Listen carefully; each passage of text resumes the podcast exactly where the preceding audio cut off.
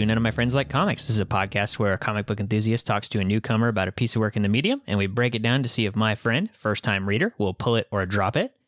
I'm your host, Nick Poffenbarger, and with me today is my returning friend, Mr. Brett Scott. How's it going, man? What's up? Not much, man. How you doing? Real good. That's How are you? g- Oh, pff, you know, you know, we were talking before this, so this is totally artificial, but you know, it's okay. How has your day been, Nicholas? oh, it's fine. Glad you walked in and we didn't say a word until we I plugged in the microphones. lately I've been reading this uh this classic manga series. Manga, you say? Yeah, it goes from right to left. It's called Berserk. It goes from right to left. It's called Berserk. Berserk. Let's talk about it off the cuff. Um, today, uh, yeah, I guess we could just kind of jump into it. So today we are talking about a beloved dark fantasy manga series called Berserk by Kentaro Miura. Uh, we're diving right into uh, volume one. Uh, and uh, yeah, contains the first three chapters of the series. Uh, yeah, it's a big one. um, uh, we're uh, uh, I mean, like not the volume itself that we're talking about, but It's I mean, a- like just the uh, the series in general. Um, It's a like popular one, or yeah, yeah, both popular and a uh, and and large, uh, pretty long, pretty long series um, that just recently ended tragically because uh, Kentaro Miura passed away. Nick Scott here at the the peak of his shelves ten huge pleather bound Berserk omnis. What would you call those? I guess you could call it an omnibus. I think they call them deluxe editions because they contain three of like the uh, the Tankobon volumes, which is just like you know the trade paperbacks worth, which is like the the the first one that we're talking about today. Uh, that's actually when I started collecting Berserk. Was when they put that out. I thought I'd give it a shot. It looks And, uh, super cool up there. It does look cool. The design is really cool. Uh, from Dark Horse. Quite stylish. Yeah, it's cool. Looks very prestige. But yeah, um, I guess I could talk about this series just a little bit here. Um, it follows a character named Guts, uh, who works as a uh, mysterious swordsman. Uh, he goes from place to place, hunting down supernatural horrors that plague the world for reasons we don't quite know at first. Because I'm trying to not give no spoilies. Is this um?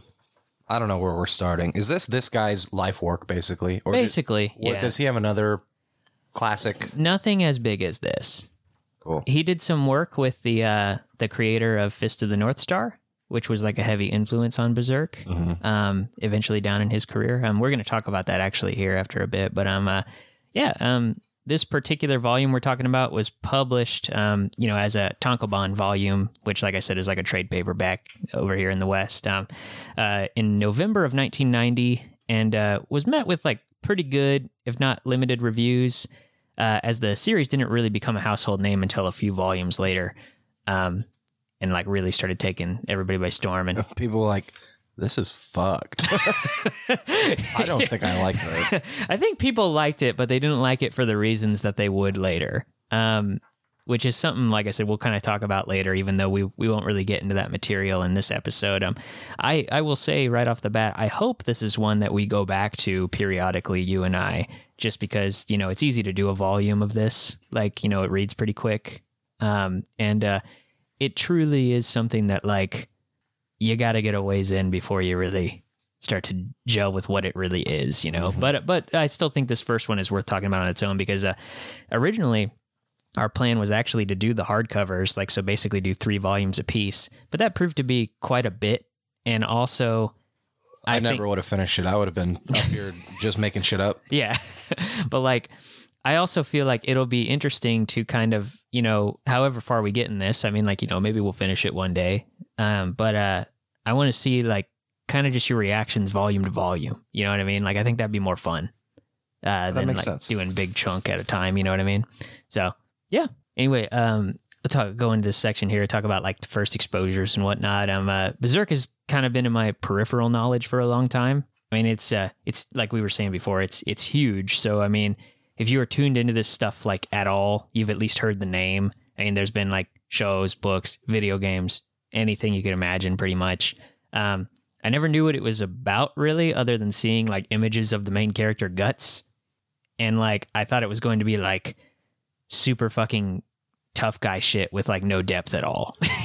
like and like uh uh, but our, our mutual friend who has been on the show before, Max, um, had kind of talked this series up a lot over the years, and just kept. He didn't like tell me specifics or anything, but he just kept going like, "Oh, it's great," you know. And uh, so when these hardcovers started coming out, uh, I kind of decided just to give it a shot. And uh, he, I'd say that he was proven right. I'm I'm really into this series, and I really like it a lot. Um, how about you? Are you kind of the same? Like you just kind of knew about it peripherally? Um, I'd heard about it. Yeah, I, I knew about it. Um, Because you actually asked me about this. Like you were like, we should do that. I the first I heard about it was like a, uh Dreamcast game. There's a Dreamcast game about this game, uh, this series, Yeah. and then um, like I've heard the po- a podcast I listened to did a history on it, and I was like, I should check it out. You So used it to- just sounds cool You used to post on skullknight.net. every day. my uh, my avatar was this opening image of him fucking this demon. That's half the people's avatars. oh, yeah, man, cool. Well, yeah, no, I'm excited to get into it. I guess we could just kind of jump right into the story, then um, get to the the bulk of the podcast here. So, uh, uh, this is where we go through the story in depth to give context for our discussion. And uh, be warned, we're doing full spoilers ahead. Um, as you just mentioned, um, so we start off on a particularly uh, fuck yeah scene where we see our protagonist guts having sex with a lady who immediately turns into a crazy demon monster. And I gotta say, when I first read this, uh, and my my hesitations about going into the series of it being a like muscle bound fucking who the fuck cares like bullshit with no depth i was i immediately was like oh no like i was like the art is great don't get me wrong but like i- yeah he he just she she turns You fell into my trap, fool. the only one trapped is you, bitch. and i'm like oh no Oh no, I was like, yeah. yeah so like immediately like this is like three pages and he he I mean, murders it's her. relatable. We've all been in this situation. We've all been in this exact situation before. And then you use your arm cannon to blow the monster away. No, but like, yeah, so Guts murders her with his arm cannon. And uh like like I said, this is like three pages. Like Does this come back ever? actually, yeah. Okay, It does. I was gonna say because like, what's the trap? What's the plan? That monster actually does come back. Like eventually, it's it's interesting. A, a lot of things he revisits. Um, now I will say, and we'll get into this a bit more in the overall stuff as well. But um, I don't think he originally planned for it to come back. I I don't think so. Um, uh, like I said, there's there's a lot to say about the the ending of this volume. At least uh, uh once we get to the wrap up kind of thing. But um, yeah. So like you know, Guts murders this monster and uh, we cut to the next day where he's he's wandering into like a town and uh, you know he's he's walking through and um, you know he notices like some young kids and, and women in a cage like being carted away as he goes into like a bar and at the bar there are like some guardsmen looking guys there and they're they're playing a game of like throwing daggers at like a small fairy looking creature who they refer to as an elf which is what they're called in this universe but uh, uh, this is puck he's like our uh, plucky sidekick character the most uh, the most anime character in the world. Puck's all right. Puck's all right, yeah, but like Guts actually ends up uh, saving Puck by just like killing the shit out of these guys, and it, like he he has like his arm crossbow thing and his gigantic Buster sword, and uh, we also get like the Whoa, monologue. whoa. Yeah, go Is ahead. Buster Sword trademarked? actually, yeah, I guess they don't call it a Buster I sword. don't, I do. don't think you're supposed to say that. Absolutely. Is that is this the first appearance of a sword of this size? Is this where those like Cloud and Uh, uh, this is where this is where Cloud got got it. it. yeah? I know that. Yeah, they they, they said that. Because this is everywhere. It's it, Yeah. like um, Dark Souls. Don't they have this kind of? This might be okay. Um, full disclosure: I was born in 1991. Those swords are the coolest thing that I've ever seen in my life. Well, every every series, every action series had a guy with this sword after this point. and I wonder, so. was there one before this? and they were always my favorite character. of course. oh, but uh, so like, um, I, I do think this is kind of neat. Um, we get this uh this little like quote that comes uh, like repeated many times like in this series. Even in this volume it's repeated a couple times but i love that little quote every time he pulls the sword and it's just someone thinking or it's like an omniscient narrator saying it was much too big to be called a sword. Yeah, that is cool. yeah like they, they say that a lot. And uh, I I that one it says like uh, I can't find the quote, but it's like a giant hunk of iron. Oh yeah, that's when they he says it later in the in the volume. I think it's in the last chapter. I read a giant head of onion, and I was like, interesting. Giant head of onions. It does- I I could see it. You're like, I could see onions hurting people. Makes them cry, you know? But yeah, so like Guts like kills the shit out of these guardsmen and uh, he lets one man go free, telling him to tell his boss, the leader of like their troop, basically, that the black swordsman has come. And uh, as Guts leaves, Puck follows, and Guts is like annoyed and indifferent to him. And Puck gives us like a, a little context saying that the mayor of this town let those guys run rampant because they work for like this warlord who like they placate by giving human sacrifices to. Here it is, real quick. It was like a heap of raw iron, but if you look at it, it looks like head, a head of raw onion. All right. Anyway, It does kind of look like onions, but yeah. Oh, I forgot to say too when he he lets that one guy live. It's like that's one of your favorite tropes. To, Oh, to yeah. tell him what you saw here. Tell him today. what you saw here. Yeah, but, but yeah. So like you know, Puck like tells us like you know about like this warlord who they they placate by giving human sacrifices to, aka the carted off kids and women that we saw in the like the beginning when Guts came into town. Um, we also get a moment in which Puck tries to like sit on Guts' shoulder and Gut swats him away, telling him not to touch him. And this is like a really important piece of his character. We'll see explored like down the line, you know, not really in this volume, but it, it is a, an important part of his character. he's got some real issues with intimacy. He does. He does. Really bad. It's not even like a not even like me like playing it up like it's artificial, like it's a really big thing with him. like it's it's very personable. But like uh you know, so like this this mini army of guards block Guts and they take him to the mayor's castle where he's tortured in the dungeon. Uh Guts like scares them all being that he doesn't like react to the torture at all. Instead, he like just confidently insults them and spits in their faces and shit. And uh, the mayor comes in to see him, and he asks the guards questions, like noting that Guts uh, has like enough weaponry on him to like start a war, basically. And uh, the mayor's upset because Guts' actions will bring the wrath of the leader of these men uh, he killed, and he describes the leader too as inhuman and says no man can kill him. And we get this cool panel of like the warlord guy all decked out in like his snake themed armor on horseback, like as the mayor like describes him, you know, like he's haunting him.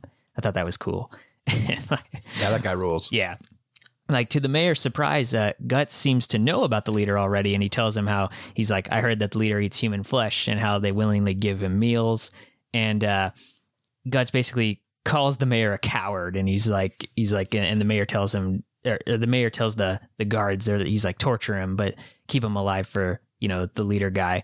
So we go over to Koka Castle, where the uh, mysterious leader guy resides, and the guardsman that Guts let go is speaking with the leader as he eats at like this banquet table.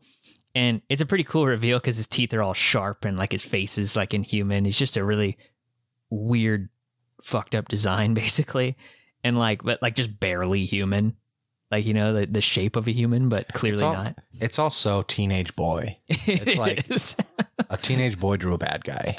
yeah, He got sharp teeth and a snake head. he's scary. But yeah, the, leader knows like who the black swordsman is, but it doesn't seem to concern him very much. He he's more just like hmm, like he's amused by it. And uh, the mayor arrives at this point, and they have like a conversation, which the mayor promises. He's like he's like I promise, like we'll give you more sacrifices, we'll give you more gold. Just you know, this was a mistake. Don't worry about it. And the leader doesn't care about those things, and he literally says, uh, I quoted it here. He says, "Gold, prisoners. I don't care about such things." All I wish to see are humans within a fiery apocalypse trying to escape. All I wish to hear is the sound of snapping bones crunched under the hooves of horses. And uh, I also love how they're- Fuck, uh, fuck villains with like understandable motives. they're uh, yeah. I mean, like, well, we'll find out a bit more about what what he is in a bit. But like, uh, I also love how there's a moment where he flicks some food from his fork at the mayor, and when the mayor catches it, it's like a human ear. Like he's just eating fucking people, just like in soup and shit. and the most evil person. Like so, some guards then come and they grab the mayor and they take him away, presumably like leading to like his death. You know, he's gonna be killed, like because the guy doesn't give a shit. And uh, we cut back to Guts, who's on the ground in the dungeon, and he's unable to move, but looks up to see like this strange fetus like creature staring back at him across the dungeon. And Guts like thinks you again, and it slithers towards him, and he yells repeatedly for it to get away from him. And uh, I'll just say, so fucking weird. yeah. uh, So so I'll just say th- this has like big implications for later. Um, I forgot that he set this up so early in the book. um, that like because we're not going to get to it in this episode, obviously, but like uh, it does a good job further establishing the mystery of how Guts came to be and like what his true intentions are. Although, you know, as I said or alluded to earlier, I don't think that uh, Kentaro Miura had plans for this yet. he just thought it was something cool and weird to do. Uh, but it does have big implications on the story and the character later as well. How? I mean, you really think that this was just like a weird thing to do, and then he He's fig- figured it out later? he said stuff like that before. I don't know if I found something about him particularly talking about that creature, but it has it's a big deal later for sure. You know, I mean, like, and, and uh, I know for sure, like, uh, he said stuff like the um, touching and stuff like that. It wasn't fully thought out yet. You know, like, uh, like I, I don't know if he knew how long this was gonna last. Hmm. Like, uh, Er, The little creature reminds me of eh, I think it's the last bit of Harry Potter where he like remember he's got like Voldemort inside of him and he's the last Horcrux or whatever. yeah, and he has to kill himself or he goes into his head or something and then voldemort's there as like a weird little Creepy little Voldemort fetus. fetus. Yeah. Yeah. it does kind of look like that. Yeah, I, It's jk rowling probably read this probably. No, she definitely didn't. But yeah, but yeah. So like, right as like this creature thing gets close to him, Puck falls into the dungeon and he brings like a set of keys along with him. And when Guts turns back, the the creature's gone. Uh, so Puck goes on and on about how uh they really messed Guts up. Like you know he can barely move and uh, but he's all like, I'm here to help. And uh, when Guts asks like what he's doing here, Puck says that he's like, I gotta repay my debt, you know, and uh, he's like, you saved my life, and um, he reaches to touch Guts, but is again yelled at like really severely. Guts is like, do not do that, and uh, Puck actually yells back at him, saying he's trying to help, and Guts is in no position to give him attitude. So Puck like flaps his wings and starts to heal Guts with magic, and uh, he like explains how elves have all sorts of abilities and healing. Um, uh, they're also keen on like others' emotions, and uh, they can they can make them feel like other things. Like they can make them feel happy and stuff like that. And uh, uh, Puck starts to ask Guts questions like his name and why he came to the town. But Guts isn't very talkative, only giving up like you know the former he tells him his name. But um, uh, Puck then notices like a strange mark on the side of Guts' neck, and uh, he asks him what it is. And Guts sits up, knocking Puck off of his shoulder, and uh, he uncharacteristically actually smiles and tells him it's the brand. And uh, Puck kind of gets excited because he's like, "Oh, he's talking to me," you know, whatever. And he's like, he, he's he's he asks him what it means, and Guts tells him that he's like, he's like, you talk too much, and then uh, goes on about how you know they'll find out soon enough, and about how the town is going to burn. And Puck realizes he's talking about the Koka Castle men, and he questions Guts about. He's like, uh, you know, wait, what does he say? Oh, he's like, he's like, you could just stay out of the town. Uh, uh, he's like, could you just, uh, you're you're risking the town, and um, uh, like, why would all these innocent people here like, and uh, Guts like doesn't really give a shit. Like he's just like whatever, and uh, he just wants to kill the leader. he hates weaklings He does, which is something we've texted each other about, which we usually don't talk about. I just want to crush him God damn it! He goes on and on that's how i feel though about I weaklings. totally agree But yeah, Guts goes on this little tirade on and on about how uh, anybody who dies after getting caught up in someone else's fight doesn't have the strength to survive in the first place. And he even says, uh, if someone can't live their life the way they please, they might as well die. And you're like, that's really mean. he kind of says this in every issue doesn't he He does say it later, yeah, in the next chapter for sure. Um, but yeah, Puck can't like believe this response and feels Guts' emotions run through him because, like I said, he's he can he can feel other beings' emotions, and uh, I love how Puck is thinking to himself like, "Is it rage? No, it's rage, sadness, and fear. So dark." And he, he like he like might as well go. He's an edge lord. like,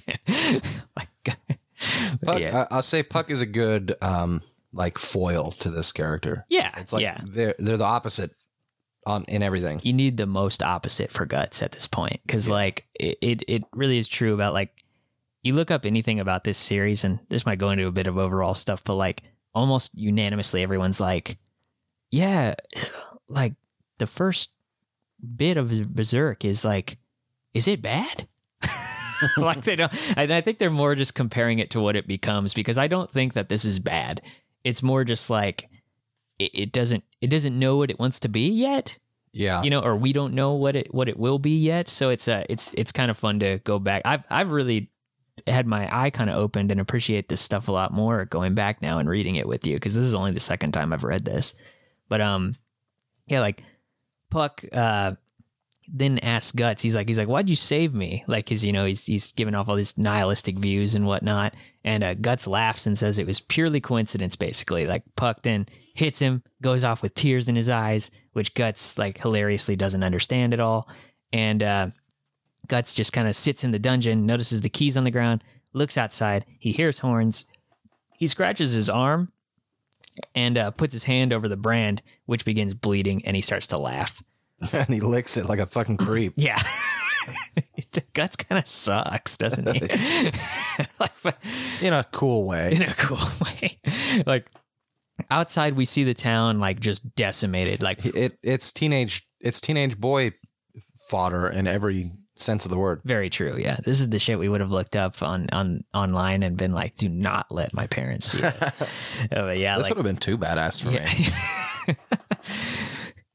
you'd be like, you'd be like down the street. Trevor got berserk on his computer. I don't think I'm friends with Trevor anymore. Yeah, it scared me.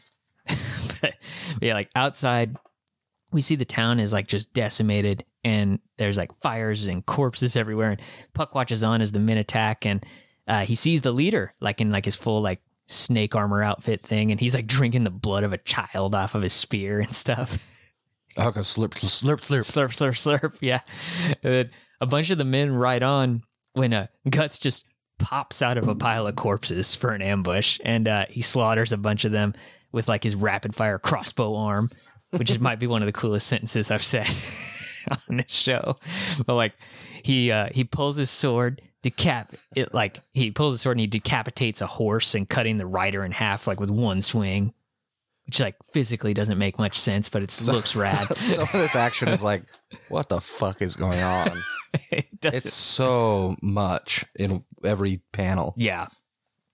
The thing is too is like I feel like this is this is obviously like way fucking better than anything I could ever draw in my life, you know? But like I- think that the the fight scenes and stuff are like creative and like interesting, but like it's just like uh, for me like knowing how good he gets at this shit like as the series goes on, I'm like this is cool, but like there's a lot there's like noticeable things like I just said like you know, he slices that horse and the man in half, and I'm like, how does that make sense? Like, Well, the sl- I, I feel like this guy just like started with these images of like a man slicing a horse in two, and he's and, like, and put it into. how do I make a story? around Yeah, this? yeah. I could totally see that. Yeah, like, yeah. So like at this point, the uh the leader snake guy sees guts and he approaches. uh and you know he's he's like so you're the black swordsman hunting the apostles so now we know like he he's he's one of these so-called like apostles and uh he's like it's futile like he's like you, you can't kill me. You're a mortal man you know whatever. And uh guts unloads like a million bolts into him into like his face body everywhere. And he ends up shooting him past like this castle archway where like the apostle guy seemingly falls down defeated. But it is quickly revealed he has simply transformed into his final form. A giant ugly snake man. You can't kill Snake Man. Yeah, you can't kill Snake Man. And uh, this starts a common trend. His mouth is just like just his tongue coming out. Dude, yeah, like so so that I was gonna I've pointed that out. So this starts a common trend for like weird creatures Miura does, like mouths within mouths like all the time. Like it's it's always like It's very cool. yeah, it, it's fucking creepy too. E- like Eagerish. yeah, it's it's very like God, some of the shit he comes up with later, dude, is like just fucking insane. Like it, it- but like uh This this one reminds me of um, Vertigo from Primal Rage. yeah, yeah, it does. If Vertigo had a head inside of its mouth, yeah. We just never saw that angle. That's true. That's true. We didn't. But yeah, so they have a super cool big dumb fight, and uh, the monster like monologues about humans being mere food and like pulls Guts close after beating him all bad and uh, Guts like smiles and pulls a trick where he, his metal arm hides, you know, the cannon that we saw at the beginning of the story when he shot the uh, the the monster lady that he banged, and like uh, he blows apart like some of the dude's head at like point blank range and then slices him in half, and like the monster still alive starts to beg and Guts like just fucking loves this. Like he he, he like he tortures the monster, tells it he's like he's like I want you to cling to life and like all this stuff. And uh, the monster notices the brand. It's the craziest fucking face. That yeah, yeah, it does. And like the monster like notices the brand and and uh like he he freaks out and says it's the brand of sacrifice and uh when it asks like he, he he asks guts he's like who are you and uh, his only reply is uh he says the god hand where are the five members of the god hand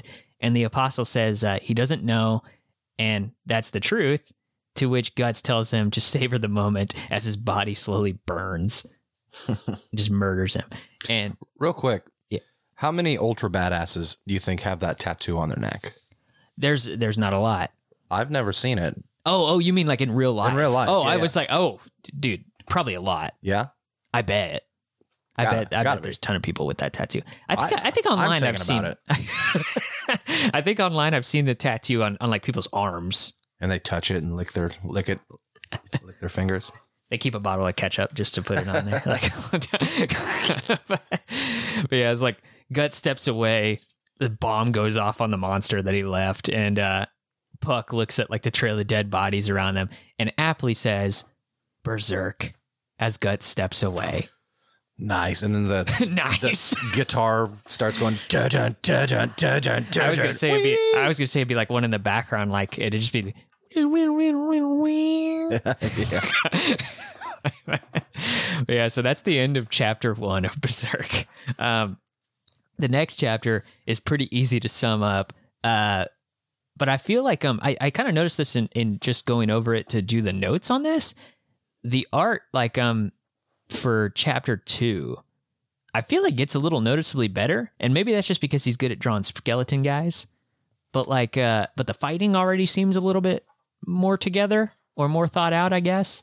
Um, I don't know. I could just be reading into that like too much, but um, I think there's more space yeah, in yeah, the little castle courtyard or whatever the t- town s- square. It was all very cramped. yeah, and the story is also a little bit more like simple. Yeah. Not that like the first one that we just went through is like so complex, but I mean like here we'll we'll go into it. But like, so this one, like I said, it's pretty easy to sum up. Puck follows Guts into the woods, like presumably after the last adventure we just saw, and uh, Guts doesn't want Puck around, but Puck is all like, "If I stick with you, I'll see the stuff of legend. Like you're one of those guys. Like you know, crazy stuff happens to." He bas- he's his brother Gilbert, basically. Wow. Deep cut. Deep cut. That's not deep. Dragonheart's not deep. In my perfect world, it's the movie known by everybody. I guess everyone's probably everyone knows of Dragonheart. If you haven't seen Dragonheart, then you know. It was start a Dragonheart podcast. He's the he's the relatable to a modern reader person that just watches things go down. Yes, a chronicler, but Scribe. a scribe, but a poor-handed poetry. Anyway, so um, uh, guts. That was a Dragonheart two reference.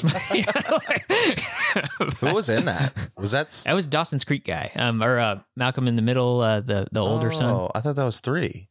No, that's the second one. A New Beginning. okay. That's um Danny Masterson or Chris, Danny Masterson or Chris Masterson. I don't know his name to be honest. Francis. Francis, yeah. But um yeah, so anyway, Guts Guts insults Puck in one of your uh, in one of your favorite moments ever. Uh, Guts says he can't stand weaklings. Fuck you. This is the, the the one thing. We, just Judging, judging, judging. full full transparency. Like I try really hard on this show with all of my guests to not talk about the series before we talk about it. But you sent me a picture of that, and we just started going off It's- about weaklings. It's he's like looking down, kind of smiling, and he's like, "It pisses me off when I see weaklings. I feel like I want to crush them." Yeah. like imagine he says it in such a calm voice. It's the it's very Fuck it's the most edge lord shit in the world. But like uh, Guts. So you know, after he gives him that little speech, uh, Gu- Guts leaves Puck behind, but they quickly see each other again when a carriage happens upon Guts, and uh, it's being driven by a priest and like his young daughter, who Puck has already hitched a ride with. Um, Guts, ha- I, you know, I know we just talked about the weakling thing, but like Guts has so many edgelord grimdark moments talking to this priest, like. He doesn't fucking like them, okay? He doesn't like priests, all right? And like that becomes very, very relevant here. They're so nice too. Yeah, he's they're so nice to him. And like, but uh, he tells them uh, he's being pursued by evil spirits, which like they just kind of laugh off. He's right though. He is. He's like, you, you don't want me in there. yeah, I don't yeah. want to get in there. You don't want me in there. He's totally straight about it. That's the thing is like, it, like he's like, I'm being pursued by evil spirits, which, like I said, they just like laugh it off and they're like, oh, quite the ailment or whatever. Don't, don't tell me if I'm right or wrong, but is there something that happens when people touch him? Is that a thing? No, Okay. no, no, no. That that's not like a, a fact because I could see why you would think that with with that. Yeah, Like, is he protecting a Puck or whatever by saying, don't fucking touch me? no, no. That's a good guess though. That's a good guess. That's Um, from my X1, uh, whatever, the X Men movie. Oh yeah, X one. Yeah, and a Anna Paquin. Yeah, that makes sense. Rogue, yeah. Classic Rogue. She's only classic Rogue because she's the only one. She's, yeah, they have not tried Rogue again. Yeah.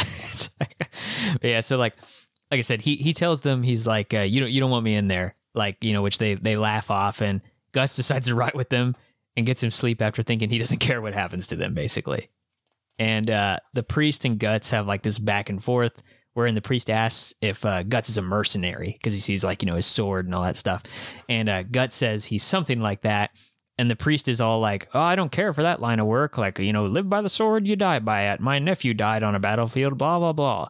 And Guts responds somewhat logically, uh, asking like, "What's wrong with that? What's wrong with dying like on the battlefield?" And he's like, "His his nephew died like he died doing what he wanted. He must have been happy." And uh, he then enunciates that, of course, when you die though, there's nothing after because he's a priest, you see. So he has to insult him in that way too.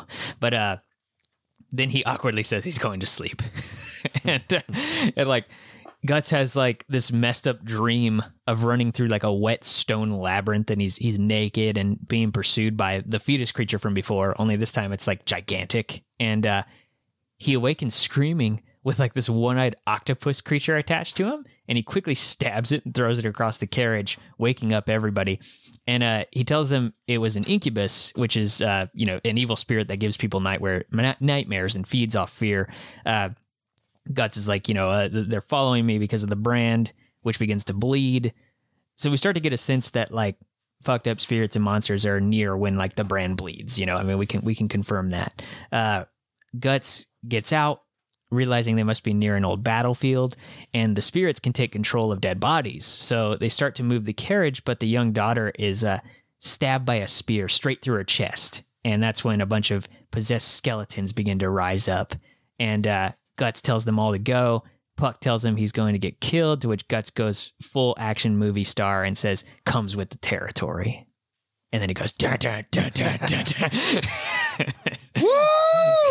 Then we get basically just page upon page of guts kicking ass and it's pretty damn cool I love the skeletons. Like they have the, like the glow inside of the dark. yeah it's Eyes. it's super rad yeah like the battle like changes pace slightly when it's revealed that the priest's head has been cut off by the possessed body of the daughter um she walks like from the carriage with a sword in her hand like right up to guts who actually like freezes up like he sees an image of her like innocent and alive before she stabs him uh it's not too deep but he does like come to a point and like he he he just straight up cuts her in half and it like launches the top half of her super far away You like shouldn't have felt anything, guts. Yeah. Stop feeling. yeah well she put a blanket on him or whatever Guts, damn it. Sad Put your barriers back up. Yeah, so like he continues to fight, and he I, the the detail that I that I really appreciated in this is like this is like right after he cut the little girl in half, he starts puking like while he's fighting, and he just keeps going, and like and it's like it. I know it's kind of silly, but like it really adds the the effect of like god damn like this tireless fucking battle. Like you feel like the the It- fucking hurt and pain in him, and It and- adds it adds to it because otherwise you're just kind of numb to all the all the brutal. Yeah, like it's like it's like shit. Like this. Like it's not like he's just totally indestructible. Like it's like he he he feels things. He can get tired and shit, Yeah. and then feels shitty. Like it's a yeah. So like you know. Uh, he holds off the enemies like all the way basically until dawn, I think is like the implication. And like when the spirits seem to only be able to stalk and like not possess, like I guess they get more powerful at night, you know? It's fucking awesome that like the shadowy demon spirits like They just kind of slink leave the away. skeletons and float up. they slink away. Yeah, it's really cool. That's cool.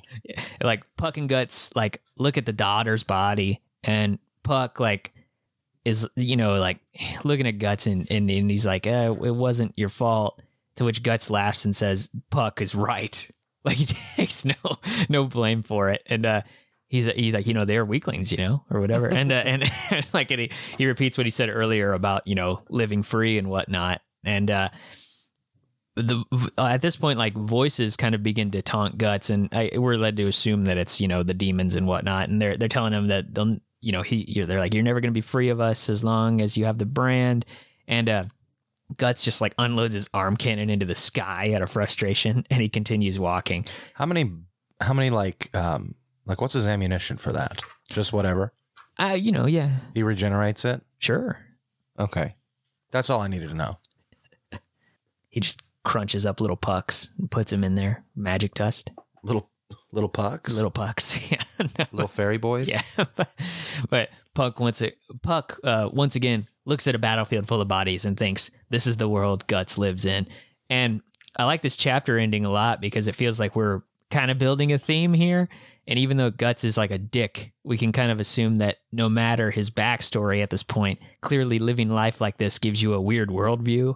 If he does this shit every day, you know, Yeah. like, and I mean, at this point, we can assume it's something he does this shit all the time. So, kind of a theme going there. So, like, the final chapter of this volume is actually the beginning of our first, like, real multi part arc. And uh, it starts with uh, the execution of a young woman who is found guilty of heresy. Uh, we are introduced to the count of this place, who gleefully tells his right hand man, Dahl, that he does not care how many executions they do. He I like real yeah, quick. I like how like the first couple of chap pages of each story is like hyper detail. really detailed pencil drawings. Yeah, no, that's awesome. it's it like makes it really visceral. It makes it feel like Like this crying woman, and then her head comes off, and it's in this like detailed. it gives that like uh I mean, I guess more the subject matter makes it dark, but like it gives like that epic fantasy feel like Yeah. right at the beginning, Oh, I think. Like which is which is really cool. Like uh but yeah, so like the the count, you know, um, uh, he's telling uh, his his right hand man that he doesn't care how many executions they do. He wants to protect his subjects from heretics. And uh, can I just say real quick about this count? Most obvious bad guy slash inhuman monster in disguise I've ever seen. like, Yeah, he's yeah, he's inhumanly big, he's like a Jabba the Hutt. big old head. Yeah, eyes like the last guy, eyes like Snake Guy. You know, but just like it, yeah, it you know. So Guts is in this crowd, and he actually picks up the head of the decapitated girl, and uh, a guard like is like, "Can I get that from you?" like and uh, and he just spits in his face and throws it up at the count, and the count like catches it. It's total like Goku moment. It is pretty cool. Yeah, and like uh, the count just like catches the head, and Guts takes the blood from his brand and smears it across his own neck, pointing to the count as like a symbol of like his intent to kill him. And uh, the count knows like instantly, he's like, it's the Black Swordsman. And uh, as Doll uh, sends the command out to follow Guts, the count crushes the head and laughs. That's so fucked. Yeah, That's that one left an impression on me. yeah, it's really detailed too. How it just like starts to fucking crack and explode. it's like, ugh. But yeah, so Guts like you know just goes through the streets, just kind of wandering, and is stopped by like this horde of soldiers, and a huge fight ensues.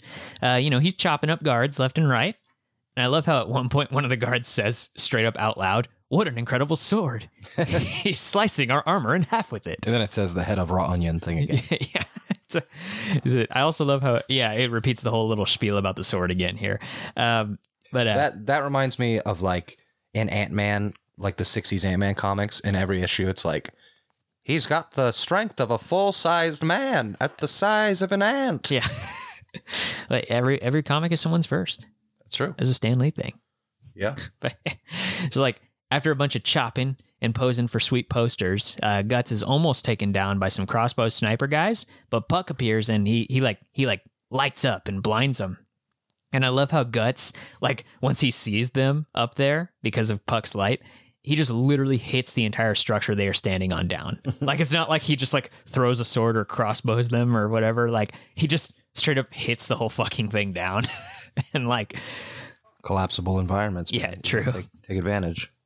And Guts is like peeved that Puck is there again and is rambling about how like, you know, Puck is is like going on about how like, you know, Guts like you owe me one and right then a soldier grabs Puck and Guts slices his him slices his arm off, excuse me. Uh claiming that they are even right then. And uh we get a big boss fight when the captain of the guard uh Mini boss. yeah, mini boss, uh, Lord Zondark he appears and he's like this massive man with a big old warhammer. I like his helmet is like an iron face. Yeah, it's cool. There's a lot of mini boss battles in this in this series too that are just like really cool. Um, this one's not really like led up to. He usually like a lot of the time in the stories he'll lead up to them. Like we'll kind of see that character beforehand. This one he just kind of comes out of nowhere. But like uh, he mocks Guts' size and the sword like before they battle it out, and Guts beats him by swinging at his warhammer, like breaking it, and the chips fly into the guy's face because it makes his it makes his helmet fall off, and uh, he then kicks uh, Lord Zondark in the head, about to finish him off, but a reinforcement of guards shows up, and there's this like strange man in a hood and bandages, like uh, he he like throws some smoke pellets and yells for Guts and Puck to follow him. And we saw him a little bit earlier in like a panel where he was like clearly like a weird mysterious figure following Guts like through the city right before this battle happened. Uh, I missed that. Yeah, he's he's there like right before the fight starts, I think. Right after he leaves the town square where the girl gets executed. Okay. But uh they escape with like this creepy guy who takes them into like his alchemy lab. And uh I like the detail while they walk through the streets and people like avoid them and close the windows and stuff because like everybody's scared of being accused. Like, you know, they, it's the you know, it's a story as old as time, but like, you know, these like oppressive, like ultra crazy, like religious type of societies with like a crazy ruler and like everybody's scared to talk to each other because they don't want to be accused and die Classic Europe. classic Europe, yeah. And like Guts like just asks the guy, he's like uh he's like, Who are you and why did you help me? And uh the man ignores that though and asks if Guts is here to get revenge on the count. And Guts rudely kicks out like his cane that he's using, knocking him to the floor, and it exposes his face. And like he has no nose, he's missing an eye, pieces of his lips, he's got no legs, he's just on like you know, peg legs basically. And uh Guts is like, I'm asking the questions, and the man explains that he's like, the count did this to me, and uh, he like ate body parts off me, like as torture, and uh, he, he calls him a demon. To which Guts is not surprised, and Guts says uh, he knows what the count is, and we as the readers who read the first chapter kind of know what the count is too. And but the man is surprised, and uh, he wants to show them something and leads them to the back room. He takes them to a table that has a display on top with like an egg shaped artifact on it. And it's an egg shape that has the displaced pieces of a face on it. And Guts looks shocked as the chapter comes to a close, with the man revealing this item is called a behelit. And that's the end of volume one. What's a behelit? Exactly. We'll have to find out. Oh boy. we'll have to find out, Brett. well, dang it. but yeah, no, I mean, you know, it's kind of short and sweet, but like I said, I think that this series um is one of those that it'll be fun to go through like volume by volume with you and uh you know just see your reaction to how how much it changes, you know, because I don't think it takes too long to really change um in terms of its uh intent, I guess. Uh but yeah, so we could start on like the overall thoughts and um uh um I guess my my first question really would just be like I get started off here with uh you know like what was it what you expected This is exactly what I want. exactly what you wanted okay all right So much blood. Um, it's just badass. you'll man. be you'll be happy to know that even though I alluded to the fact that the series does change and become kind of something else it never loses that right. I want this, and then I want to slowly be let into the depth. Of it. that's exactly what it does That's so great. yeah so, That's great. so like um This is the attention grabber. Yeah, it, it is. Um, it is in a way. Um, I will. I I, I did kind of want to go through something here where No, the fucking the demon was the attention. grabber. yeah, that's the thesis statement. well, well, what's going on here? Someone just totally calm, not phased by it. Huh? Wonder what this is. oh my. Yeah, so like I, I do have to mention like it I kind of have alluded to this entire time that this is not really representative of what the series really becomes, but like upon rereading it, I know like a lot of the connective stuff wasn't intentional, but I love going back and seeing like the early seeds of it. It's really fun.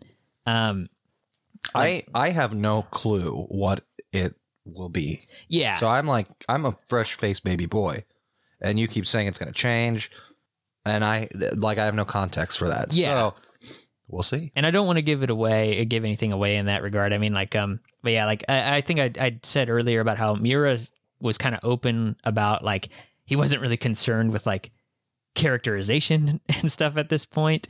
Uh, he was kind of just trying to do his version of Fist of the North Star, and it's interesting because I mean, like going back to this beginning with a character that I've truly grown fond of had me in kind of like a swirl of emotions re- rereading this because like I remembered what happened, but I kept subconsciously going like, "Oh, Guts will justify this like terrible behavior," but then he just continues to fucking suck. like he like he just sucks, and and I'm like, and like he, Does he not suck eventually? Is that what you're saying? Kind I of. mean, like he kind of, I mean. Honestly, Brett, like Or he this, just grows on you so much, like a Vegeta. he does grow on you, but at the same time, like this story takes place like we're after we get past the first three volumes, we're going back in time Right. for a a long for a long time. Well, it's like And so, so- like Vegeta. I remember as a kid being fucking terrified. Yeah. he was chasing Gohan, Mhm. and it took me years. Everyone's like, "Dude, I love Vegeta. He's my favorite." I'm like, "Do you not remember?" Still don't what fucking he trust did? him. Do you not remember him? Were you that fucking- way with Piccolo too? Uh, no, because I, knew guess I he, met he was Piccolo as a different hero, though too. Yeah, and it was yeah, that was the son of King Piccolo. Yeah. so Yeah. or the the uh, asexual clone of him. true. But anyways, so um, yeah, I guess I, I I guess I'm way anxious to see what happens to this guy. Yeah, I mean, like I, I would say just about guts. Like you know, All, the way that everyone talks about this also is one of those things. It's like, well, It's gotta what the be. Mm-hmm. Fuck, are you like? I have no idea what you're talking about, and that's the point that I got to. Like, because I started picking these up when they came out in like 2019 or whatever. yeah, And like that's that's the whole reason I checked it out because I was just like, there's got to be something to this. Like if if everybody is just fucking talking about it constantly, you know, Yeah. like and and uh, or or just has such a high regard for it. Um, but yeah, I will say just about guts in particular, real quick. Like I, like it in this volume illustrates it really well. Obviously, like um uh, that he he isn't some chosen hero or you know some savior who will like bring this dark world into light. Like he's a part of the darkness, you know, like like just it- a guy who hates weaklings. yeah. and like making it like all the more tragic kind of as the story goes on, honestly. And like uh it's uh y- you know I don't know. That whole thing with guts get like it can kind of create like this sense of I don't know, misery. and, and and like honestly with, without hearing everybody like talk about this series and like singing its praises for so long, I'm not sure I would have continued this story after this point, honestly. Uh just for me personally. Um I, I mean, from like a pure story perspective, unless you're like just into morbidly reading misery fests, like it's it's hard to justify. It's it's kind of like uh, a horror movie or like watching Saw or something where you you watch it and you're like, this makes me fucking anxious and it's horrible, and then you come out and it's like, oh, you know what? Like it's kind of fun to think about that stuff because then real life is a cakewalk. yeah, yeah. I mean, like I could totally, I could totally glean that from from like this volume. It's just that like I also it's. I think it was more hard for me, like after reading the first volume in particular, to justify this series like being on the pedigree that everyone holds it to. I guess. I also kind of like the dumb simplicity of this. Yeah, Like it's it's so it's so easy to read. This whole thing took like what an hour, you know? yeah, And it's like, well, I might as well see where it's going because it's you can feel that it's a slow burn. Yeah. But it's also like there's enough going on that it's it's an action scene every one page. Yeah, it leaves enough mystery too in like the world. Like the world already, I could give it the credit for this is that the world already feels like pretty well thought out. Like it's just like this weird dark fantasy with a lot of mystery and a lot of like places to go. Like I mean, like it's uh it it seems um you know, expansive. Like there's going to be a lot of room to play, like in in wherever he wants to take it. You know. And for this era of manga, I'm surprised that he hasn't already been assigned to collect a certain amount of gems or something. yeah, You know? yeah, true enough. Yeah.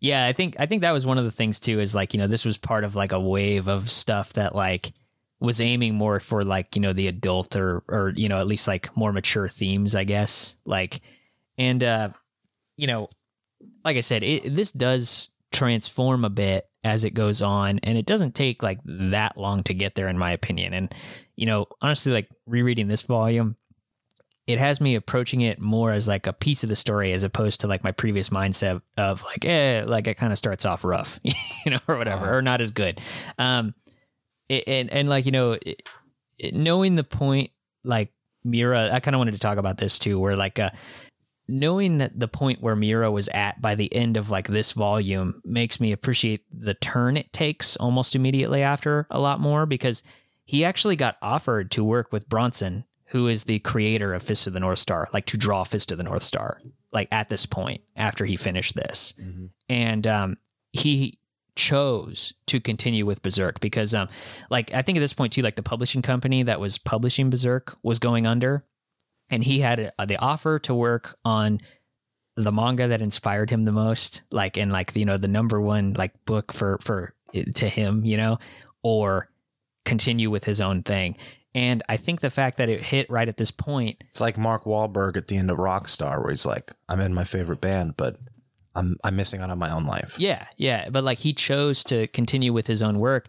And I think that in a way, and I think he said this before, but it inspired him to go his own way a bit more because he he realized like I can't like do Fist of the North Star better than Fist of the North Star, but I can do my own thing, you Yeah. know, like and and and do something like, you know, he, he's like I can never be better than that.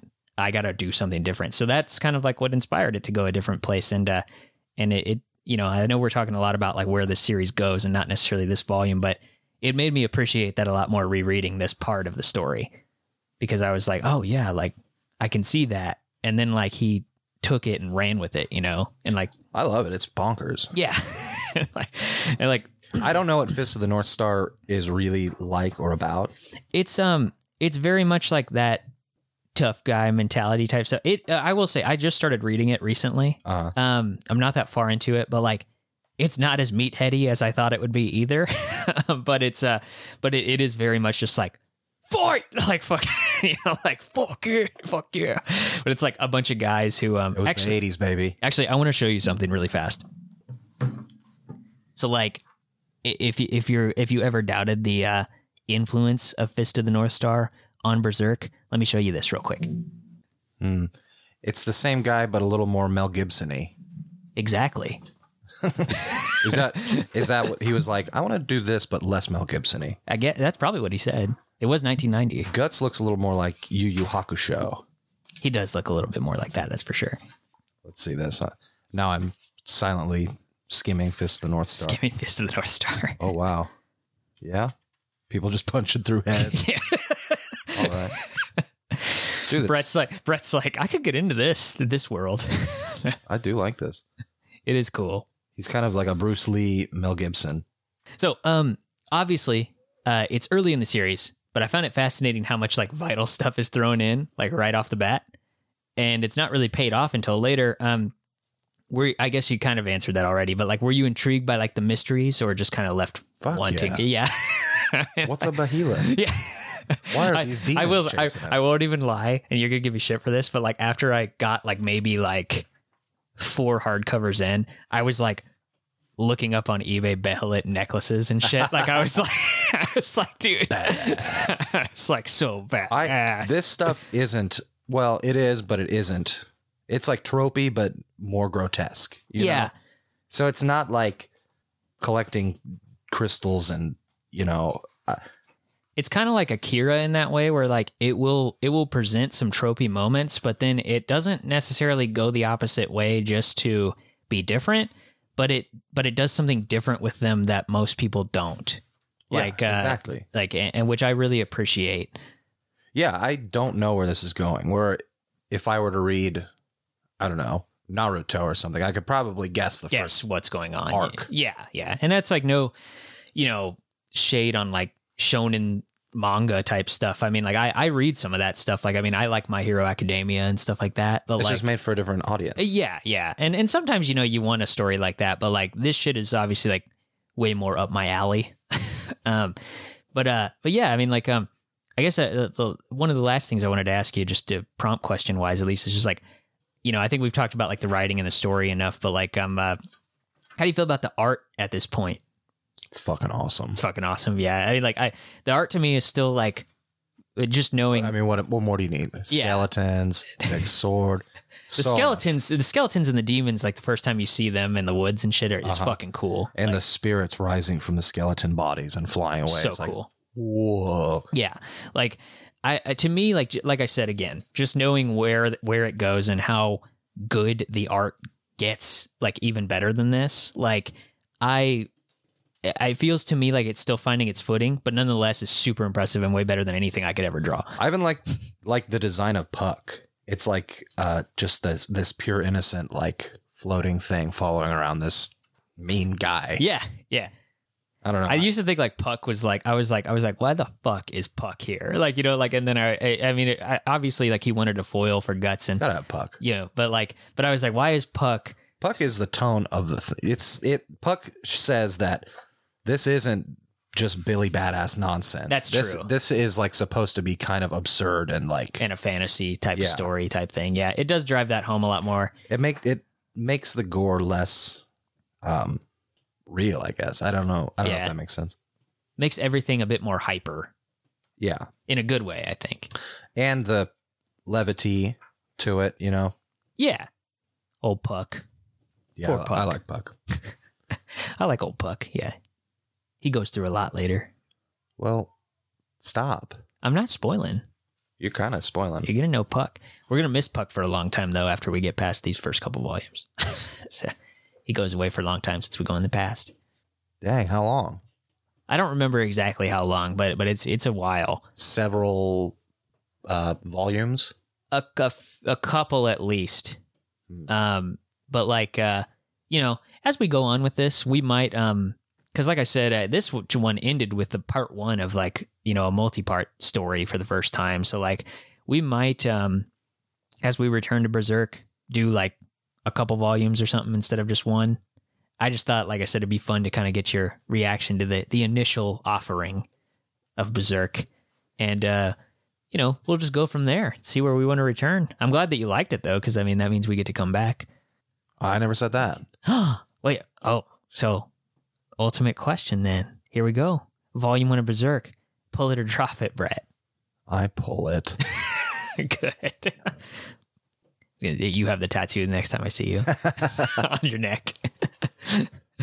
Don't touch me. Don't touch me. No, I hate you just get on the on the arm or no, it's on the neck. You get the you get the symbol on the other side of your neck. It's just weaklings with the cross out thing. Fucking guts. I realized too that it wasn't until like quite a bit into chapter one that we've realized his name is Guts. Like he doesn't say it Oh, really? until like three portions in or something into that chapter. I knew I the uh Because when Puck asks him like what his name is, the Dreamcast game is called like Rage of Guts. Rage something. of Guts. I haven't I've never played that. I've just like Can we read about it. can we mention real fast just how fucking funny but perfect it is that his name is Guts? Fuck yeah. I love that. Guts. Yeah, it's good shit, man.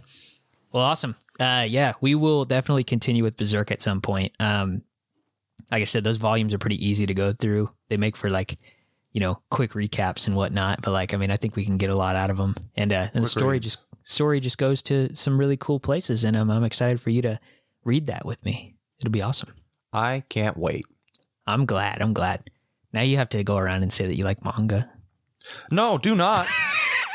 no, I like I used to read Shonen Jump Yeah, when I was a child. I remember that, Granted. Um, you know, it's still in there. I love Yu Yu Hakusho. yeah. I was like- thinking about watching that. Everyone likes ago. Dragon Ball. Yeah, it's true.